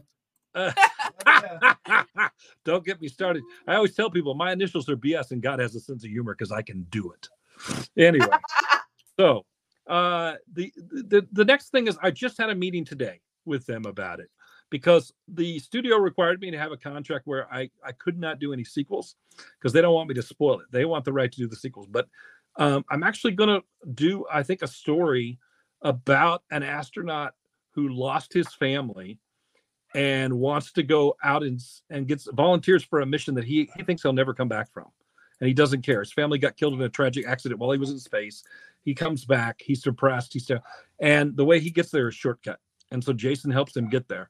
It's, it'll have a different character at the center than jason and it's going to be kind of a side story and shortcut. But that's my next um, project i'm going to write in this universe i think. And uh, we're working out the details of that but that's the plan and I think it'll be a really great story. I the trick with writing this universe is because family is the heart of these stories. You have to find another story where that works. So if okay. I can't do a story with Jason and Laura at the heart of it, I have to find another one where family is at the core. And so the whole novel will explore the background of this guy remembering his family and his life with his wife and his kids that he's lost as he's going out and deciding whether he wants to live anymore or not while he goes on this mission he plans to never return from. All of that so that that's um, the next um, in this universe. When I get it right written, well, that depends on well, that depends on y'all because if y'all buy this book and love this book, um, then it will go. Now you uh, you said something earlier. We, I was going to address this more. The audiobook comes out October 17th. The book comes out September 15th. The audio, I got really lucky. Stefan Rudnicki, who is, you know, he's one of the the golden ear earphone award many times. He's won grammys. He's won hugos. He's one of the legendary audiobook guys. He was doing it when they were on tape like on cassette tape folks. Those of you can explain to your kids what that is. They don't even know. Uh, i had to the other day. yeah and uh you know it's funny because i have this right here in my office. This is what a cassette tape looks like. I have the original star wars radio play that was done on cassette tapes right here the original pbs oh, wow. Huh? Huh? How do you like that? How do you like that? There? 1977. There's the original radio drama on cassette tape. So there you go. I'm so jealous. I got to listen to that once in like my mid 20s, and I was like, this is really good. I wonder if they've released it on CD because I'd rather listen to CD. I, I, hardly use a tape player anymore, but I somewhere along the line I bought this. It got smashed in a move, unfortunately, but I still have it. So I'm really happy because oh, the box looks great. So Yeah. you would appreciate this. The unofficial NCO motto in the army was if you can't uh, baffle them with brilliance, uh, was you know, you can't dazzle them with brilliance, baffle them with bullshit. Baffle them with bullshit. Yeah, Well, you, you, you would fit right in. All I can tell you is this. I always tell people, I tell my family this all the time. If you're going to come and talk to me and you're going to try to play with my mind, you better walk tall and carry a big shovel because you're going to be knee deep in it real quick. I'm just saying. You need to put that line in a book. Walk tall and carry a big Yeah. shovel. I think Big I shovel. did actually. I think it may be in the Simon books. I don't know. John Simon is a character I wrote who, who who's a lot like, and his robot. He's a technophobic cop. He has to work with an android partner, and who's humanoid to find his his his partner who gets kidnapped. And uh, the android decides he wants to be more human because you know, of course, Simon resents the hell out of him. He's a tech. He doesn't want to work with any tech, right? So he he the the precocious, estranged young 14 year old daughter of Simon says, Well, watch these cop movies and uploads all these cop movies into into Lucas. Lucas George is the name of the robot, his head. And so Lucas, Lucas learns all these cool cop phrases and starts using them, but he doesn't know where to use them. He doesn't know what's appropriate.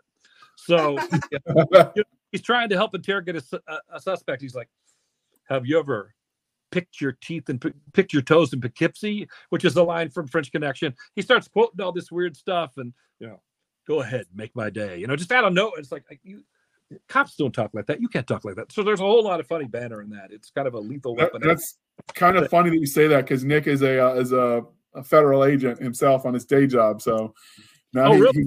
have to read Yeah. that because you just spoke his language. Oh, well, you should check it out because that I did a lot of real ride-alongs and research for that, and I worked with an FBI consultant. I really tried to get it right. So um, hopefully, I, Yeah, did. I, I'm- I'll probably laugh harder than the regular audience. I mean, like if law enforcement reads it, they're gonna be like, because when you were saying that, I'm already figure, I'm seeing situations where you're trying to get information, you're trying to do the law enforcement action, and your partner's just making nonsensical statements. oh, dude, That- because- people laughed at me. People said cops don't really talk like that, but when I went out on the ride-alongs, they totally do. The cops were totally firing off the one-liners when they could. So, Oh yeah, and we come up with some some I mean- some gems of our own too. oh, the running gag at the time when I was doing the ride-along. This will crack you guys up. This was when Pokemon Go first came out in like 2017. I'm riding along. Well, we come upon and there's cops using. All of a sudden, we're like, where are they going? They're code three. They've got lights and sirens on. They were chasing a Pokemon monster using their cop car. Playing- they actually, I remember when that There's came out. cops that got fired for that in L.A. There's Well, uh, that they became fired this, for that in Kansas City if people knew who they were, but I don't know their names either. So that that actually happened. Uh, some of the Navy bases local to me in the Hampton Roads area, where they had to be like, I don't care what Pokemon you're chasing, you don't get to go into classified secure areas to check because they had they caught a couple sailors like going into secure areas that. I- seriously, people were obsessed, you know. But the cool thing about riding along Oh, with cops is you do fun things. Like I rode along their cop car was a Mustang, uh, or no, a, char- a char- Dart, Dodge Charger. It was a Dodge Charger. Oh, the So- interceptor. Yeah. The first time he put on the uh, the lights and siren, I uh, rolled the window down and said, "Yeah!" I got to have my Dukes of Hazzard moment. So you know, hey. The cherries and berries. That's the best time. He looked he looked at me and he said, I cannot believe you just did that. Don't ever do that again. I bet he did that. He did that in uh, emergency vehicle operations at the academy and did the same thing because I know I did when I got to put have. freaking He certainly had to the floor. other- Oh, every time we ran into other cops, he would tell them about it. He, he got a big kick out of it. So he's Yeah, now he a did real the first time he went code three. He knows he did Yeah. because we all do it every time. The first time anybody goes code three and it's pedal to the metal and you got the cherries and berries blaring, yeah, you're you think you you're Martin Riggs, you're T.J. Hooker, you're you know Sonny, you're you're every person in a cop show that you've ever seen yeah, yeah. hanging mean- on the ceiling. Woo! Anyway, what I was saying, what I wanted to make clear is that there's a great audiobook coming out. I just got my first listen to it. There's gonna I'm gonna put a pro, uh, thing together where you'll get to see a tease, and it, it is up for pre-order on Amazon now. But anyway, um, Stefan does an amazing performance of this book. So if you like the audiobooks, check it out for sure. Shortcut on when audio. does it launch? One more time for listeners. That, that's on that's on the 17th of October. The book comes out on the 15th of September. About a, a little less than a month later, the audiobook's coming. It's only because we got started on the audiobook later. Stefan, I was starting to say, Stefan came to me he worked with me on Robots Through the Ages, which is the book I just did with Robert Silverberg about robots that I was talking about earlier. And he, he worked with me on that. We were talking about that. And and he said, I saw this thing on your wall about shortcuts. Um, tell me about that. And I sent it to him and and and asked what it would cost to get an audiobook made. And uh, and talking about it. And uh, he said, I want to do this. So we ended up doing an audiobook of it through Skyboat, and it's really cool. And uh, he loved the story. He loved it. He, that, he's the one who really told me, you got to tell people it's about family because he said the heart and the message of this is all the people are believable in all the right spots and they're just relatable. And it's just really a lot of fun. So I hope you guys feel that way too if you check it out. Okay. So uh, I already have him adding it to the cart.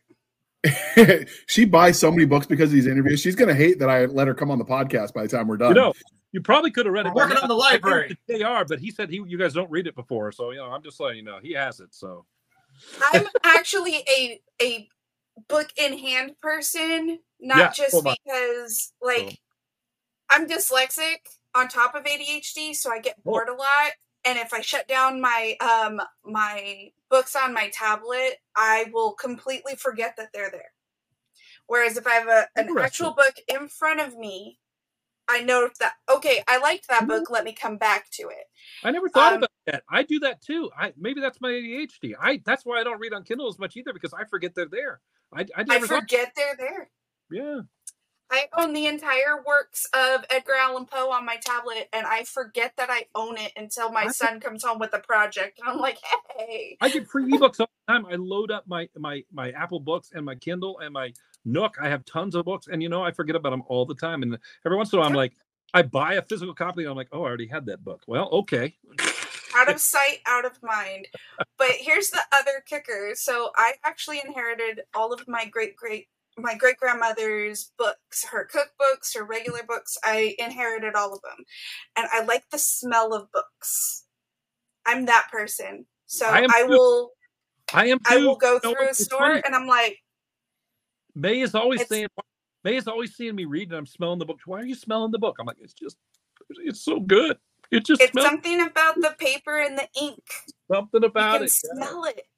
And So the you classic clearly- books are even better. The classic books are, you know, there's some, So, of course so every once in a while you get one that, that used to be owned by a smoker, and that's that's that's a crime.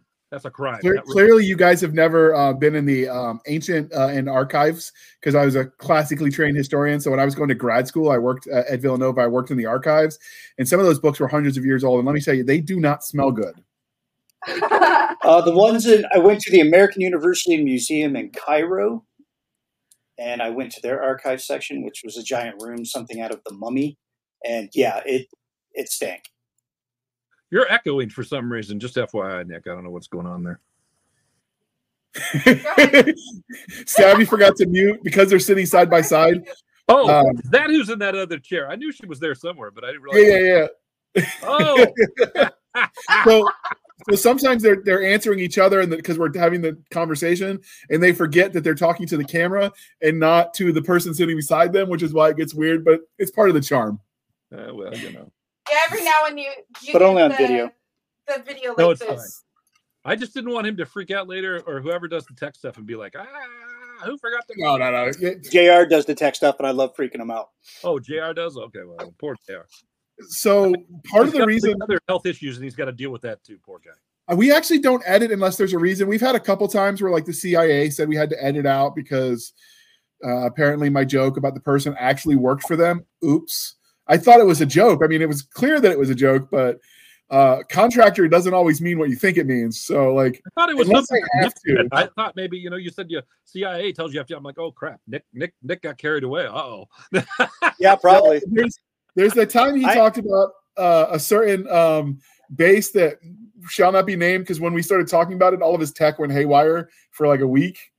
oh, Yeah, I had to order new stuff, and then that went haywire. Like, so whoever my handler is is like, Mm-mm, we know it's new. We're still gonna mess with it.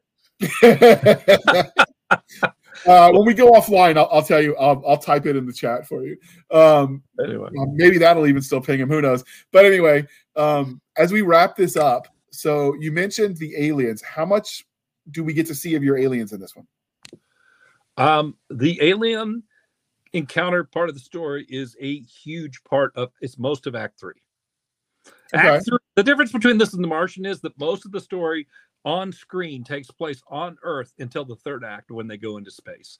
And that's when we get the first encounter and all of that kind of stuff. And I guarantee you that you've never seen an alien like this before. I, I did something. I worked really hard. I said I really want to do something that nobody's ever seen, and the attitude of the alien and all the different stuff.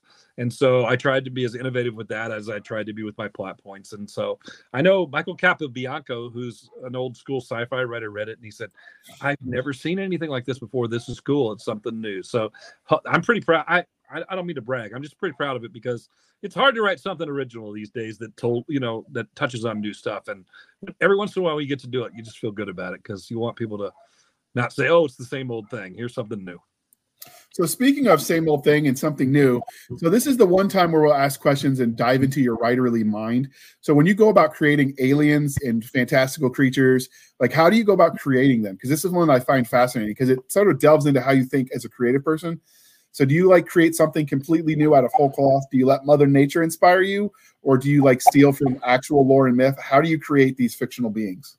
How do I create them? Sorry, I need to plug my thing in, so I'm plugging a cable in down here below me, so that I don't lose my uh, iPad in the middle of this interview because it's starting to get low on battery.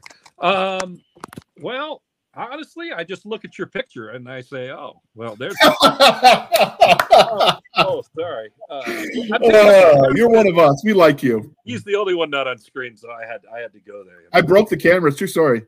That's that's right. That's true story. Yeah, yeah. I saw him earlier, and and I had to go redo my makeup and my hair. It was terrible. We couldn't even start the show. Was, please, for God's sake, please mute your picture. For God's sake. Um, this is the first time I've ever talked to JR, so you know, hey, we're old friends already. But anyway, um, uh, the way I come up with them is, um, you know, I think about all the aliens I've seen. I think about my X Files stuff. I, I, look at the research that is available online about aliens, and I try to think of um, different ways um, to to do something that's different. But usually, it's inspired by something I've seen. And yeah, it can come from anywhere. It can come from nature. Um, it can come from any number of things. You know, um, when I wrote the saga of Davi that space opera thing, I, I, you know, I had a version that was cows, and I had quats, Q U A T S. Those were cats, basically. They were like cat. The, the cats that ran around the neighborhood were quats, you know. And then I had a cow. It didn't moo. It I can't remember what sound I came up with, but it was basically cows right out in the field you know i'd come up with these different things and i'd give them different names um, the first the first thing i wrote i wrote that and i had to give a glossary because it actually confused people because i used all these different terms so i've kind of learned to tame that back a little bit but in this case i i don't mind saying uh, i don't we don't know who our alien is or where he's from his name is althon or at least althon a-l-t-h-o-n is the only name he uses with us that we can pronounce um, he doesn't really have a firm corporeal form, if you know what that means. Basically, his physical body is in question, questionable. We're not really sure what he looks like. So that's an interesting aspect of him. Um, so, um, like I said, you know, I, I tried to come up with unique and different things that that that weren't stereotype, but but throw in different elements. And and and so I yeah, wherever I can pull it from, I can pull it from. And sometimes, frankly, I just do what I do with my BSing. I just make it up. And I'm like, okay. But you know, when you have a science guy working with you, he tries to help you make it more realistic. So I think hopefully we came up with that. But that's uh that's the other thing is, you know, if I'm writing a book without uh, scientists working with me, then I just kind of make it up and and sometimes logic goes out the window. I don't care. But when you're when everything else is based on real science and math, you really try to to make sure that it's consistent. so um so it depends on the circumstances to answer your question. Okay. Well, clearly we're winding this one down. So, was there anything about Shortcut, a Jason Maxx thriller, that we didn't ask that you want to tell us before we uh, we bring the show home? Oh, uh, uh, other than uh, please buy it. No, uh, no. Uh, I think uh, I don't know. Yeah, God, man. Now, now here I am, really, really stumbling to tell you. I don't know. I love this. I'm really proud. It's the best book I've written. I'm really proud. I worked really hard on it. it I never put more time into something, and um, it's a different thing than anything I've ever written for in some ways. But um, uh, I just think it's it's just a lot of fun, and I think it's a it's one of those thrillers that that something new will come out of for you. And um, like I said, it's got the love story at the center as well as the action. And there's not and then believe me there's pretty much there's pretty much nonstop action throughout. It starts i know it starts a little slow um and and builds uh but once it gets going um it's pretty much a nonstop ride. So uh anyway i hope you know give if if you read the first two chapters it feels a little slow just hang on because we haven't hit the uh, rock and roller coaster part yet uh, but we're getting there so Okay. anyway So I will say that when you you approached me at, uh, before we had even scheduled this, and you were looking for book reviews because I, I do some on my website. I'm like, man, I'm not really a thriller guy. I'm mostly sci-fi and fantasy. Uh, and I was I pointed you to some people that I knew reviewed that kind of stuff. But after listening to this, I'm like, maybe I'm gonna go read that when the audiobook comes out because that Hey, sounded pretty cool. So all right, this is the because part. I can tell you, none of the guys you recommended wanted to read the book. So hey, I need some reviews, man. Speaking of reviews, this is the part where I remind you, dear listener, to please be kind and speak your mind on the reviewing platform. They help the right readers find the right books. So do your part. And it really does matter. He mentioned he was publishing this through the small press. Uh, and small press live or die by those reviews that help tweak the algorithms. So it really does help. Uh, and if you write something in there besides this book good and you put a little bit about why, you can sell the next guy. And, and to be fair, even negative reviews can sell it. I've Yep. seen book reviews where they say too much cussing, and I'm like, dude, I'm down. Uh, I got a review that said this was like a 12 year old with ADHD wrote gun porn. I'm like, please let me put that on my cover. I mean, sometimes the reviews can sell a book, so so you can participate in the process by by leaving your thoughts, and that's kind of If a I unique could thing. insult my mother or my wife or kids, I think you could pretty much say what you be honest about anything else.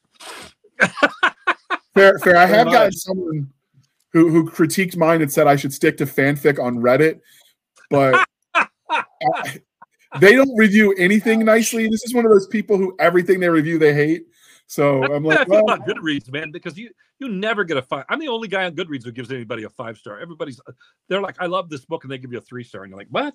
A three stars the best you can do. And there's five stars, people. yeah. All right. So how can listeners and viewers and uh, readers find you on the wild, wild interwebs if they wanted to stalk Well, you? I make it pretty easy because I use Bryan B R Y A N Thomas T H O M A S and then S for my last name Schmidt. So that is my handle on Twitter, formerly Twitter now X. It is my handle on Facebook. If you facebook.com Bryan Thomas S, you can find my page.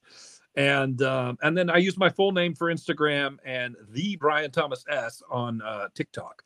So uh, it's pretty easy to find me. But if you just go to bryanthomasschmidt.net, the links to all that stuff are there. There's pages for each of the books. It's got the book trailers. Book interviews are linked on there, so you can actually listen to the radio shows and the podcast I do. I'll put a link up for this one when it comes live.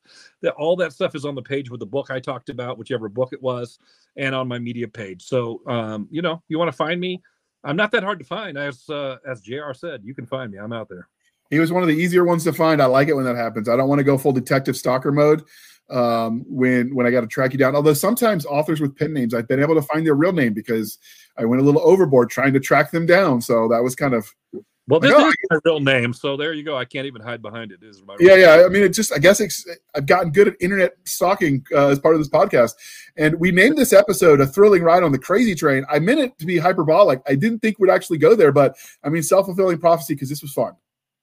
Well, thank you. I've never. I'm, I'm I'm on the crazy train. Well, well, there's a new one Well, for you. We, Hey, we joked that we're the crazy train, and now you're the conductor. So I figured all the spying you do, you had Nick do. So you know, I'm impressed if you were the one who did it to find me. he's So, too busy, like doing his real job to do that. He's not So allowed to. it's- He's not allowed to do it in private practice. He can only do it. right? So Oh, mostly, my luck, I would be I'd be in a uh, law enforcement program apps, and when I'm trying to research the guest, I accidentally put your name in like the NCIC, the National Criminal Database. I'm like, oh man, I'm about to get fired. Oh, this guy has warrants. Never mind. I wonder if I'm this guy did in the we'll talk water. about that offline. this guy did what? We're going to bring that up on the show. Yeah, that's too much research. Too much. Uh, so, so mostly it's Stabby and I. She is the queen of Google, uh, in addition to the queen of all things murderous. And um, if Nick goes missing, I'm just saying, check her search history. Just gonna throw that out. You'll That- never find me in it, and it'll she'll it'll never be pinned on her. No. So my mom watches all of those um, crime dramas that the ladies like to watch, like How to Murder Your Husband or whatever they're called. And if, if he's really devious, she won't stab him either because I mean, you don't want to give it away. It's be too obvious.